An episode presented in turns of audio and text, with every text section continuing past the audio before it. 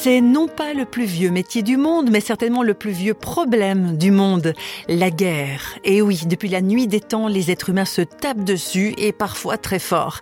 Mais réflexion faite, si certains éprouvent vraisemblablement du plaisir à faire la guerre, d'autres s'interrogent beaucoup à son sujet. C'est le cas du journaliste et écrivain Jean-Claude Guibault. Il en a d'ailleurs fait un livre intitulé Le tourment de la guerre, un thème qui le poursuit depuis son enfance déjà. Pour moi, le sujet de la guerre a toujours été un tourment. Je suis fils de général et j'ai été correspondant de guerre pendant 26 années de ma vie. Et en même temps, je suis de la génération des baby-boomers, celle qui a fait mai 68. Donc je suis d'une génération assez radicalement antimilitariste. Et c'est vrai que toute ma jeunesse, j'ai été partagé, je dirais même déchiré, entre l'admiration que j'avais pour mon père, évidemment, qui a eu une carrière militaire euh, prestigieuse. Il s'est évadé d'Allemagne.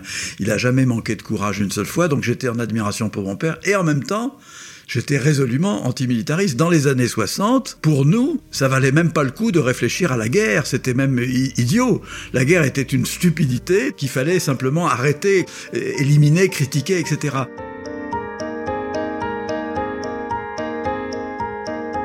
Une tendance actuelle est de désigner la religion comme unique source de la violence. Mais pour Jean-Claude Guibault, la violence ne date pas d'hier. Je me suis intéressé aux guerres du Péloponnèse, qui sont passées quatre siècles avant Jésus-Christ. Quand on regarde les guerres du Péloponnèse racontées par Thucydide, on s'aperçoit qu'elles ressemblent à ce que fait Daesh aujourd'hui, c'est-à-dire euh, c'est un tissu d'horreur, quoi. Autrement dit, là, il n'était pas question ni d'islam, ni de christianisme, ni de judaïsme, c'était bien avant, et ça veut dire que la, la sauvagerie était là, elle, elle sa source n'est pas religieuse.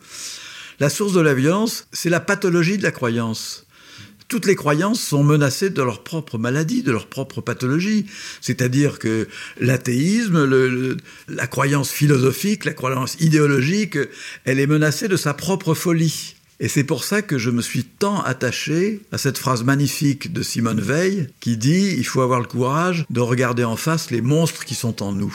C'est-à-dire que nous sommes nous-mêmes capables de sauvagerie. On ne peut pas simplement se contenter de dire que la bestialité, que la méchanceté, est chez l'autre. Voilà.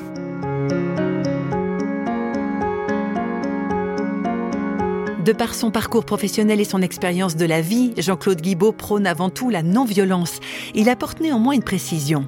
Tout me pousserait en effet à devenir de plus en plus pacifiste. Et en même temps, j'essaie d'être de bonne foi. Quand il y a Daesh en face, quand il y a la barbarie absolue, qu'est-ce qu'on fait? Est-ce qu'on baisse les bras? On se laisse massacrer sans rien dire? Je n'arrive pas à me résoudre à cette perspective. Et c'est vrai, donc, c'est pour moi un second tourment. J'ai des amis qui sont non-violents sans être pacifistes, qui me disent mais la non-violence de principe n'exclut pas que dans des moments d'urgence, on se batte.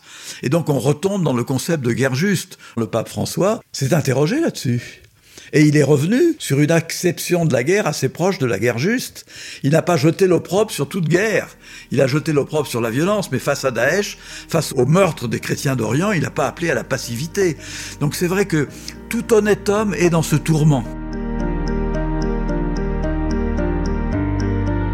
Ah ça oui, on n'a pas fini de s'interroger sur la guerre. Ce n'est certainement pas pour rien qu'un proverbe biblique dit ⁇ Recherche la paix et poursuis-la ⁇